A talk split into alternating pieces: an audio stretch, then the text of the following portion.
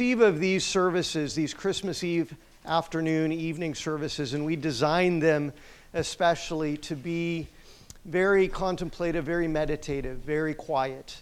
It's really, really easy any time of the year, but especially this time of the year, to get really, really distracted with all of the busyness of Christmas, all of the responsibilities that all of us have, and things to do and carry off that all of us have, plans and family gatherings, and all of the things, as well as all of the festivities and, and all of the sort of jubilant mood that's going on in the world around us right now in terms of all of the Christmas stuff. It's really easy to get distracted by that. It's really easy to get distracted by all of the normal concerns of life. And so we wanted to plan a time when we could come together and focus quietly, without a, a, a whole lot of fanfare, without a whole lot of production. Uh, just to quietly come and sing together and focus on the words that we're we're meditating on and singing uh, praises to God through and focusing on God's Word together and what Christmas is really all about so that we can focus ultimately on Christ together because He is why we celebrate and He is why we have life. And so we, we designed the service to do that, to function in that way, to be a time where we can focus without a whole lot of distraction because it is challenging for us, isn't it? Part of it's because it's normal and natural when there's a lot going on to get distracted. And part of it, honestly, is because of how we are in our humanness and in our fallenness. We are prone to distraction. We are prone to putting the focus on things and prioritizing things in ways that don't bring full honor and glory and exaltation to our God and to Jesus Christ. And of course, Paul calls that in Romans chapter 1 a propensity to worship the creation instead of the Creator, to care more about the stuff all around us and the things that are going on in our lives than we care and pay homage to our God Himself and worship Him. That's intrinsic to the human sinful nature. The Bible calls it idolatry. And then juxtaposed against that idolatry and the foolishness of it, and it is foolishness, isn't, isn't it? The prophets call it out, the psalmists call it out how foolish it is. And in ancient times, they literally would make these images. They would, they would carve idols of stone or idols of wood out of, out of materials like that, and then carve eyes into them even though they couldn't see, and carve ears onto them even though they couldn't hear. And then they had to, Isaiah mocks them, they had to pick these idols up because they thought that they represented some gods out there that were going to give them help, that were going to provide for them but, but then they had to pick these idols up that they made with their own hands. And they had to put it on a cart or haul it around in order for it to do anything because it can't move on its own, let alone do you any good, let alone help you.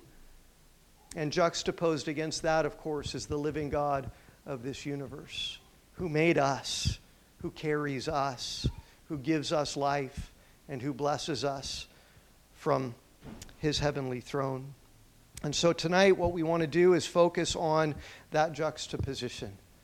We want to focus on the vanity of idolatry and the futility of putting our hope in anything and anyone other than, more than, except God and His only begotten Son, Jesus Christ, who is the only basis of hope and the only basis of peace and the only basis of life in this world. So, we're going to read scriptures to that effect that show the hopelessness of idolatry and that show the great, majestic wonder and glory and awesomeness that the true and living God, instead of us making images of Him, He came down here and He took on human flesh. And He became born of a virgin as a little baby in a manger in order to give us life. And that's wonderful and that's awesome and that's majestic. So let me open us with a word of prayer and then we'll read our first two passages of Scripture. You can take your Bibles if you have them and join in as we come to these portions where we're going to read Scripture.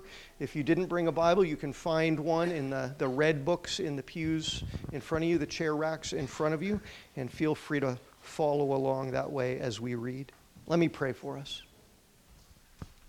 Our God and our Father, how grateful we are for Christmas, how grateful we are for the reason for our celebration in the incarnation of your only begotten Son, Jesus Christ.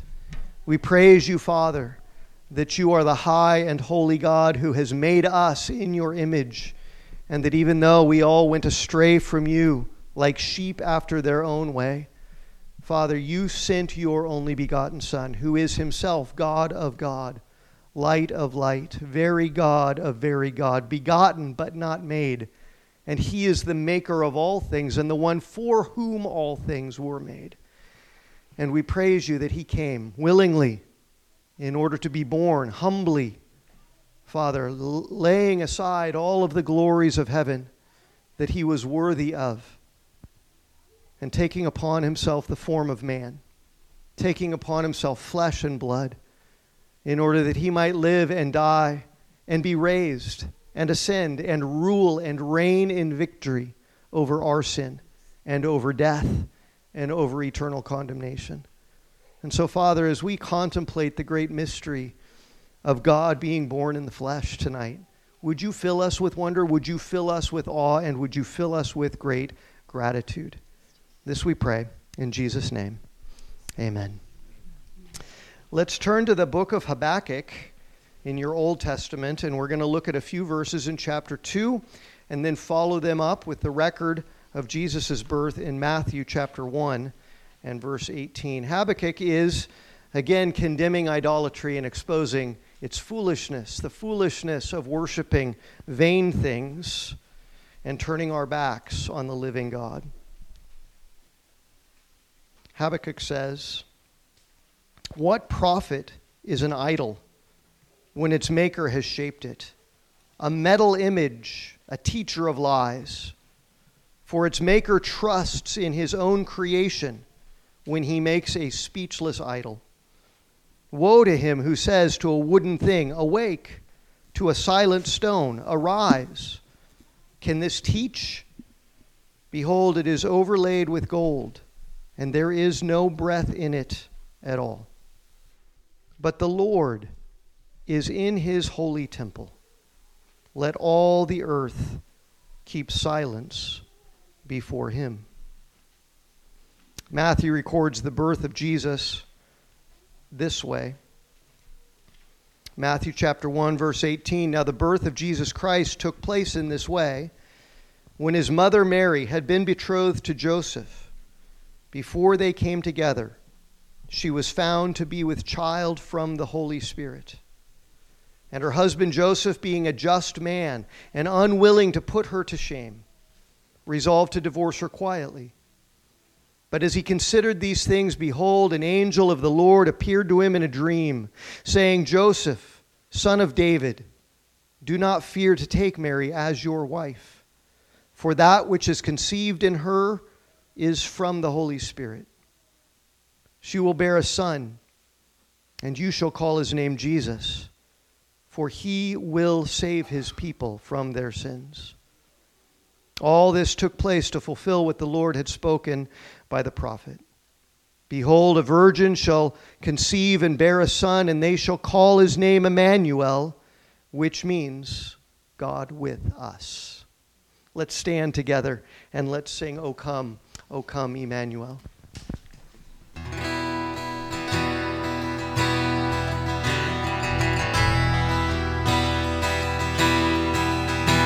O come, oh come, Emmanuel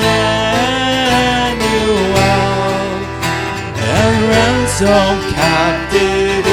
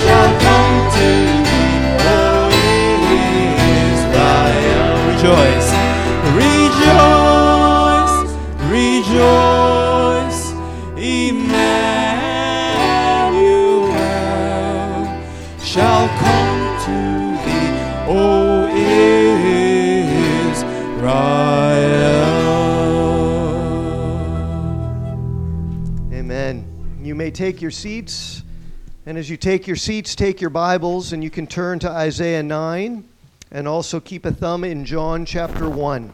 And Mr. Grant Davis is going to come and read those scriptures for us and follow along in your Bibles.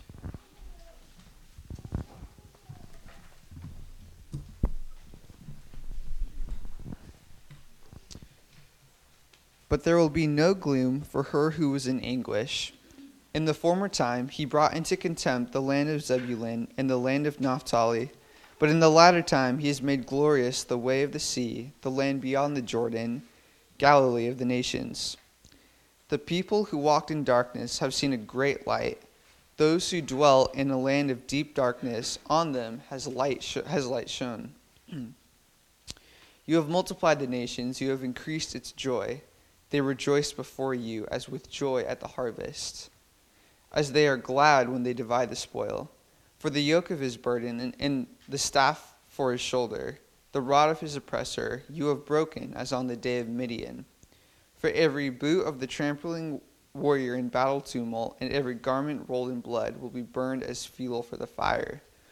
For to us a child is born, to us a son is given, and the government shall be upon his shoulder and his name shall be called Wonderful Counselor, Mighty God, Everlasting Father, Prince of Peace.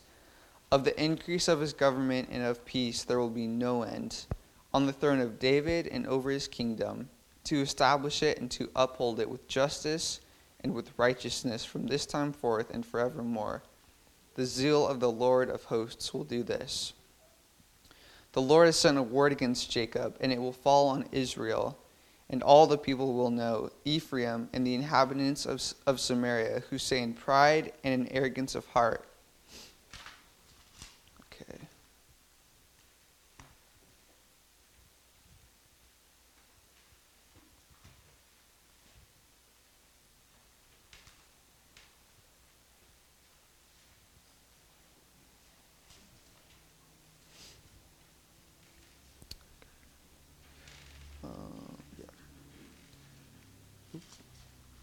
So sorry, I think I might have gone to the wrong spot in my Bible.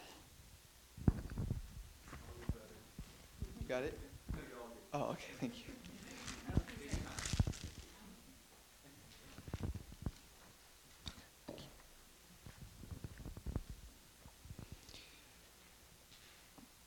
In the beginning was the Word, and the Word was with God, and the Word was God.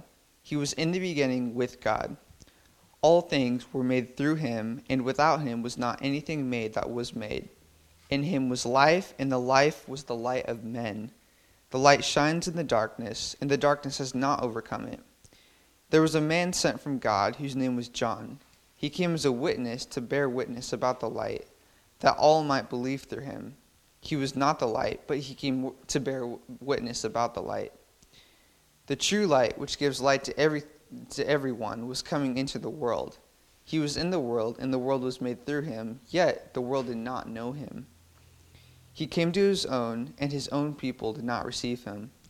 But to all who did receive him, who believed in his name, he gave the right to become children of God, who were born not of blood, nor of the will of the flesh, nor of the will of man, but of God.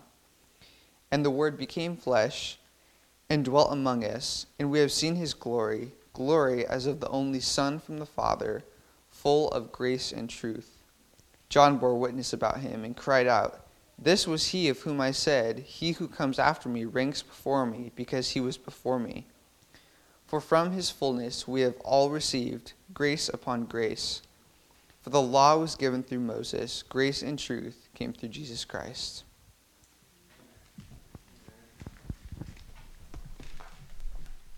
Thank you, Grant. And now you can turn to page two in your program and you can remain seated as we sing together Infant Holy, Infant Lowly.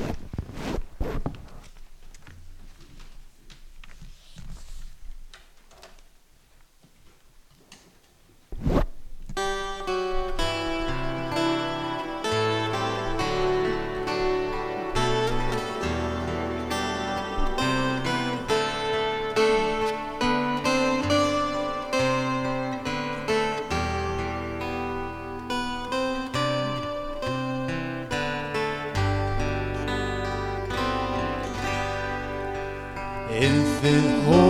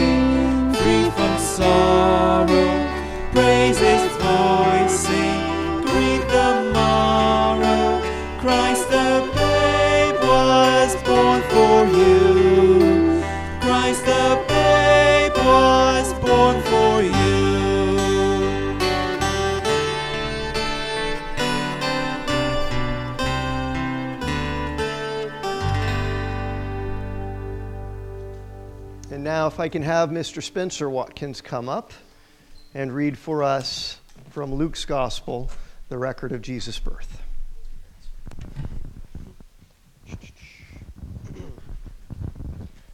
How close? Like here? Pretty close? Okay. In those days, a decree went out from Caesar Augustus that all the world should be registered. This was the first registration when Quirinius was governor of Syria, and all went to be registered, each to his own town. And Joseph also went up from Galilee, from the town of Nazareth to Judea, to the city of David, which is called Bethlehem, because he was of the house and lineage of David, to be registered with Mary, his betrothed, who was with child.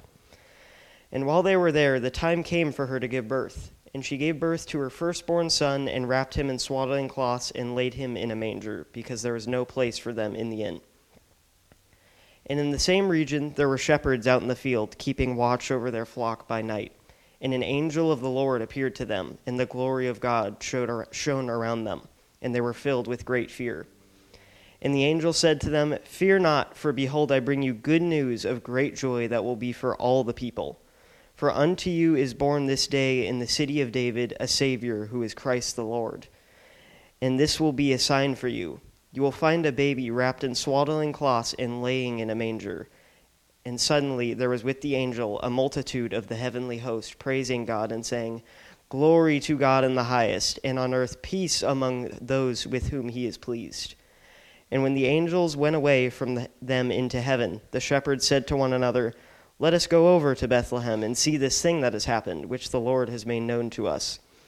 And they went with haste and found Mary and Joseph and the baby lying in a manger. And when they saw it, they made known the saying that had been told them concerning this child. And all who heard it wondered at what the shepherds told them. But Mary, treasure, Mary treasured up all these things, pondering them in, in her heart. And the shepherds returned, glorifying and praising God for all they had heard and seen, as it had been told them.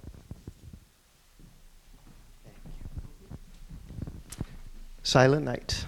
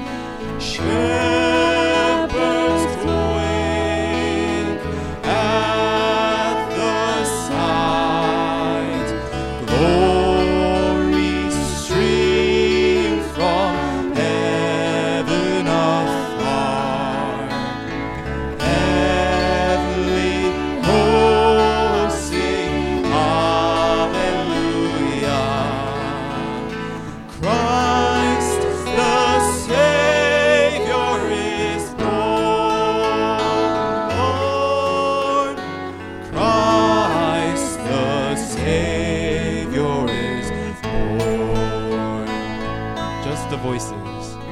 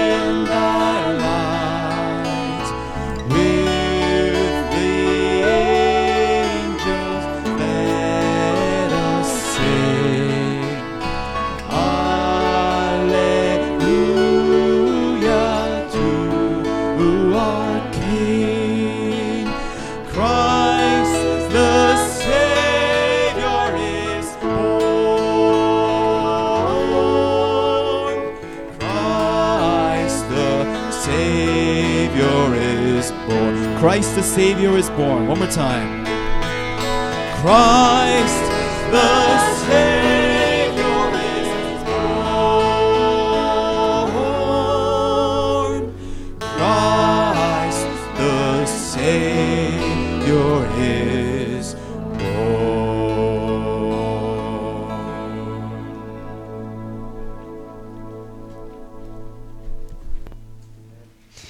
One of my favorite Advent and Christmas hymns of all time is this hymn that comes out of that verse that we read in Habakkuk chapter 2 and verse 20. Let all mortal flesh keep silence. We're going to sing it after PJ preaches on that passage, and before that, we're going to hear it played instrumentally here. So I welcome up Miss Elizabeth Neff and Mr. Jason Lee and Mrs. Wendy Watkins.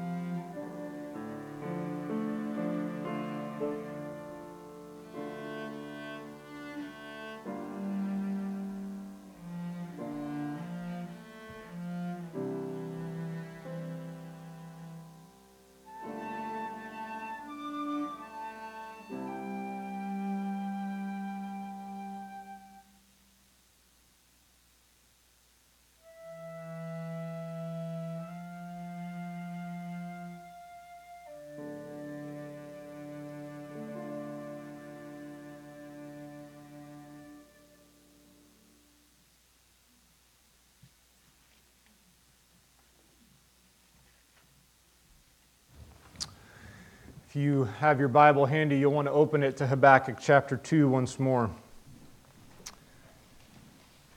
And with those kind of beautiful notes ringing in your mind and your heart, would you bow with me in prayer?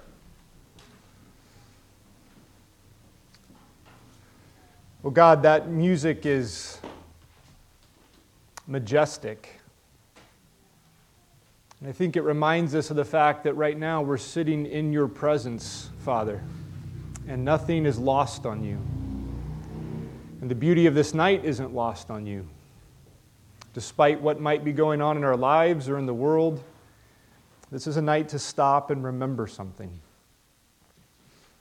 Father, I want to offer a word of encouragement and exhortation to my brothers and sisters for just a brief few minutes. And so I pray for your help to do that. I pray you'd help me to speak what's of you. I pray that you would help my family here to hear what is of you.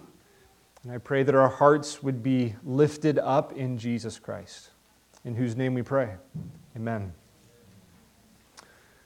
That song that you heard played so beautifully and that we are going to sing together in just a few minutes is an ancient hymn, and its roots trace back to the fourth century or so. So the church has been singing this for millennia, and it goes under the English title, Let All Mortal Flesh Keep Silence.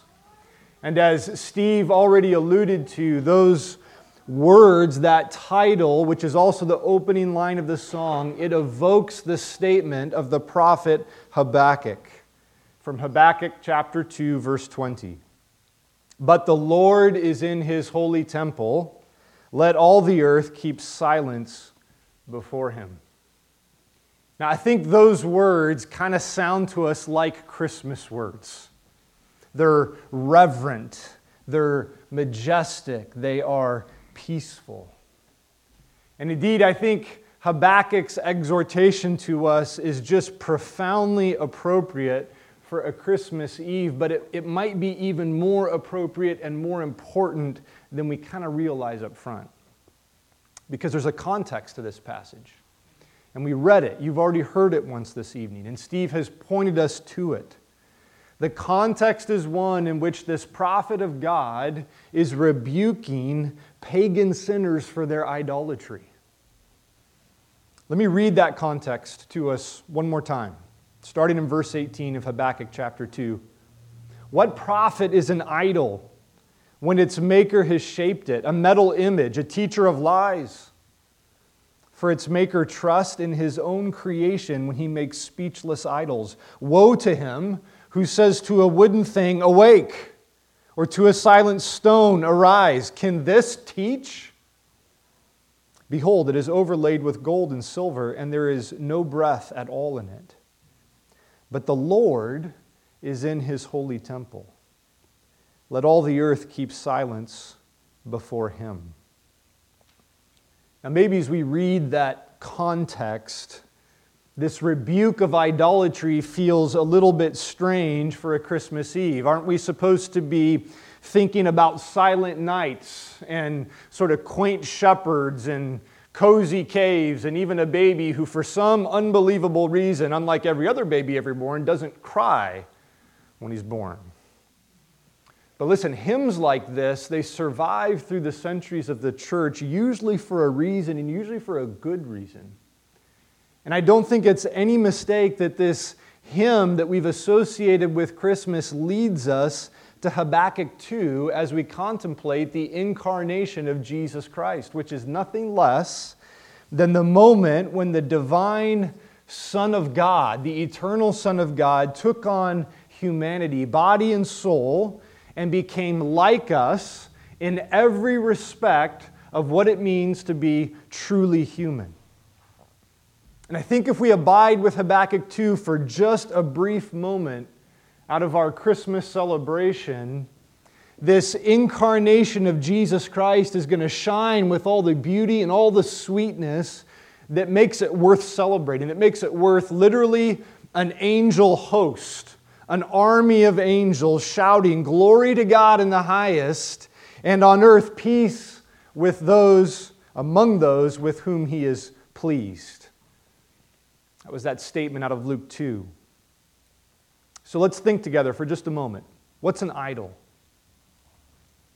An idol is something that we fashion and then we set up, whether it's tangible or intangible. Back in the day, maybe idols were more tangible. In our day, in our culture, they are less tangible. But nonetheless, it's something that we set up, we fashion, and we worship it instead of God, and we do it with clamoring words, as Habakkuk says. Maybe we fool ourselves into thinking that this idol somehow represents the one true God, but that's a lie because nothing can represent God except God Himself. There is no representation for God. An idol is anything that isn't God and yet receives our worship, the devotion, the praise, the glory that belongs to God and to God alone. That's what an idol is. Now, ask the next question Why in the world do we do this? Why, why do we set up idols? Why do we build and fashion these false representations of God and then choose to worship them? You know why we do it? It's because we're trying to fix the sin problem of Genesis 3. If you know your Bible, you know that in Genesis 3, human creation rebelled against God, our Creator. And ever since that time, we've been trying to get back to the Genesis 1 and 2 world, that world in which we were whole and in which we had face to face fellowship with our Creator. We're trying to restore that world, but we're trying to do it on our own terms, in our own way. We're trying to deal with our rebellion against God on our own terms. In the Garden of Eden, we as human beings, in Adam and Eve, we are all joined with them. In Adam and Eve, we sought to usurp God. Meaning, we preferred God's, well, we preferred our own glory to the glory of God. We preferred to worship ourselves instead of God. Claiming to be wise, we became fools and exchanged the glory of the immortal God for images resembling mortal man and birds and animals and creeping things. That's Romans 1. That was the beginning of our sin, and now we perpetuate that idolatry.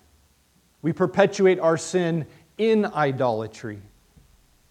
We're trying to fix our naked, shameful brokenness by creating a God on our own terms that we can worship in our own way. And then we get to Christmas Eve, and we come right up against the prophet Habakkuk. And he exposes the foolishness and the futility of our idolatry. And he does it by preparing the way for Jesus Christ. Habakkuk 2, verse 20, is a preparation statement for the coming of God's Messiah. Why? Why is it a preparation statement for the coming of God's Messiah? Well, because Jesus Christ is the great and the final answer to all our clamoring idolatry. He's the answer of judgment or of grace given to people who fashion speechless images, tangible or intangible. Jesus is the answer of either condemnation or mercy to people who would say to a wooden thing, Awake, or to a stone, a silent stone, Arise, or to another person, Validate me or to a bank account, save me, or to a sport or a hobby or a career, give me meaning. Think about it, right? In our idolatry, what do we do? We set up forms, things other than God, and we imbue those things with a false divinity and in the incarnation of Jesus Christ, divinity itself takes on form. That's the exact opposite of idolatry. In idolatry, we try to make God like us, but in Jesus Christ, God became one of us. Jesus Christ is not our answer to the Genesis 3 problem of sin. Jesus Christ is God's answer to sin. He's God's answer on God's terms, not our terms. Terms of mercy and grace for all who would receive him as the Savior he is. Terms of judgment and wrath for all who would reject him as the King that he is. If you were with Felton Bible Church this morning, we heard these words from the Apostle Paul, speaking of Jesus, who, though he was in the form of God, did not count equality with God a thing to be grasped, but emptied himself, taking the form of a servant, being born in the likeness of men. And being found in human form, he humbled himself by becoming obedient to the point of death, even death on a cross. Why? To deal with our idolatry. Therefore, God has highly exalted him and bestowed on him the name that is above every name. The incarnation of Jesus Christ, the second person of the Trinity, taking humanity to himself to die on a cross and rising from the dead in victory, all of that, this incarnation of Jesus, it means something for you and for me if we actually understand Christmas. It means that before Jesus, all of our idols must and will fall flat because no idol can stand in the presence of God who took on flesh. Maybe you remember the account in 1 Samuel chapter 5 where we find the Ark of the Covenant, which is representative, representative of God's presence with his people, this holy thing on which the mercy seat was, from which God would meet with his people Israel. And this Ark of the Covenant, it's in the custody of the Philistines, pagan enemies of the Israelites. And the Philistines take the Ark of the Covenant and they put it into the house or the temple of Dagon one of their idols, one of their false gods. So you have the mercy seat of the one true God, the covenant God of Israel, placed alongside the idol of a false God, as if Yahweh, the one true God, was just another local deity to assimilate and then placate. That's the situation we find ourselves in. The Philistines put the ark next to Dagon's idol, and then, then they go home for the night. When they return the next day, Dagon is lying face down on the ground in front of the ark of the Lord. So, what do they do? Eh, maybe he's an earthquake. So, we'll just take Dagon and we put him back in his place. And then we leave again for the night. And the next morning, they come again to Dagon's house. And what do they find? Behold, Dagon had fallen face downward on the ground before the ark of the Lord. Well, that happened yesterday. Yeah, but this time the head of Dagon and both of his hands were lying cut off on the threshold. Only the trunk of Dagon was left to him. This idolatrous false God was slain and then desecrated by the one true God of heaven and earth. Now, brothers and sisters, you and I are face to face with Jesus Christ. And Jesus Christ is better than the ark. He is the radiance of the glory of God, the glory of Yahweh, the covenant God of Israel, the one true God of heaven and earth. Jesus Christ is the radiance of the glory of God and the exact imprint of his nature, and he upholds the universe by the word of his power. What does that mean? It means before Jesus, every idol, every Dagon like idol in our lives must and will fall because this Savior will brook no equals. Now, people who know this are people who understand Christmas. And people who understand Christmas heed the words of the prophet The Lord is in his holy temple, let all the earth keep silence before him. People like this keep silence, not by ceasing to speak, but by ceasing to clamor. They cease saying to their idols, Awake or arise. People who understand Christmas and heed the words of the prophet are people who live with silence like Job's silence.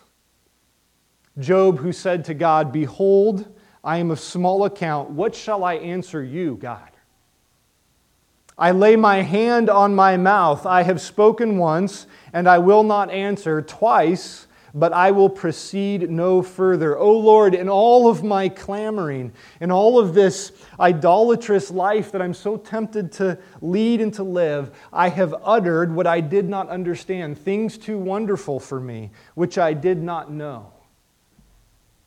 Now, Lord, hear and I will speak. I will question you, and you make it known to me. I had heard of you by the hearing of the ear, but now my eye sees you. Therefore, I despise myself and I repent in dust and ashes. That's the sort of silence we're talking about. People who understand Christmas practice the silence of worship and respond to words in response to words like these from God. Be still and know that I am God. I will be exalted among the nations. I will be exalted in the earth. The Lord of hosts is with us. The God of Jacob is our fortress. So, why do I need an idol? People who understand Christmas practice silence by opening their mouths and loudly proclaiming with the Apostle Paul, Oh, the depths and the riches or the depths of the riches and wisdom and knowledge of God, how unsearchable are his judgments and how inscrutable his ways. For who has known the mind of the Lord? Or who has been his counselor? Or who has given a gift to him that he might be repaid? For from him and through him and to him are all things. To him be glory forever. Amen. Brothers and sisters, it's Christmas Eve, and the Lord is in his holy temple. The Son of God, Jesus our Lord, stands at the right hand of his Father in heaven, soon to return. So let all the earth keep silence before him. Let all mortal flesh keep silence.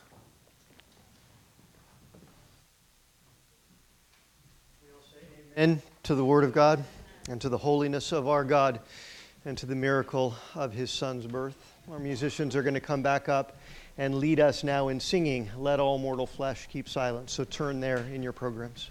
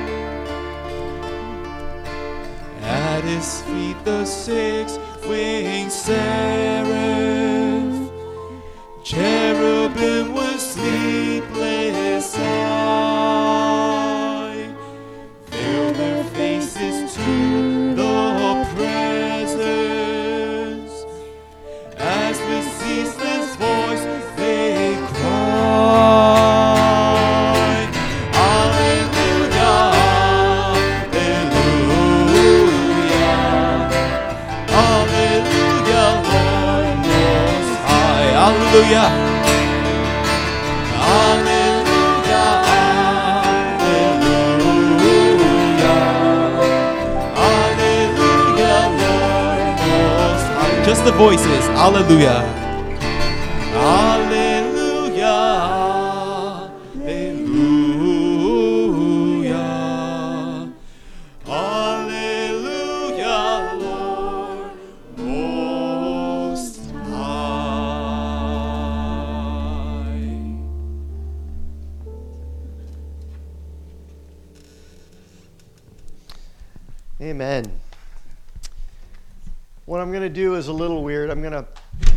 Closing prayer before our closing hymn because the closing hymn is going to stand for itself. This is a tradition I think that we've carried on in this church for, I don't know, almost 20 years now, where we close this service with Mr. Neff coming to sing O Holy Night, the verses for us, and then we come in on the refrains and sing glory to our God, and we'll let that be our, our sort of doxology as we leave. So, as they're preparing to come up for that hymn, let me, let me close us with a word of prayer. Our God and our Father, how grateful we are for the privilege that we have in this time and in this place of gathering together to worship you. And we're so thankful, Father, for your word by which you have revealed to us who you are and all of your holiness and what you have done for us and all of your graciousness to save us from our idolatry, to deliver us from our sin. All of the ways that we have gone astray and done what was right in our own eyes, all of the ways in which we failed to love you and honor you as the Lord of glory who you are and submit ourselves to you. All of the ways in which we value other things and other people for our safety, our security, our pleasure, our meaning, rather than you, who have made all things for your glory and who have created us in your image. And Father, while we set up these idols, you did something incredible. You sent your only begotten Son, and he took on the temple of human flesh. As John says in chapter 1, verse 14, which Grant read to us earlier, the Word became flesh and dwelt among us, and the word that John uses is the word for tabernacle. In Jesus, you have pitched your tent among us and chosen to dwell as one of us in order to save us and give us life. Father, this gospel truth is too wondrous for us to fully comprehend. And so we simply give you praise and give you thanks in Jesus' name. Amen. Amen. Let's all stand together. We're going to sing O Holy Night. As I said, Stan typically sings the verses, but I know that if you're like me, you can't hold yourself back, and that's okay. You're not forbidden from singing along on the verses. But when it comes to the refrain, Stan's going to bring us in and really, really let it go then. Amen? Let's sing.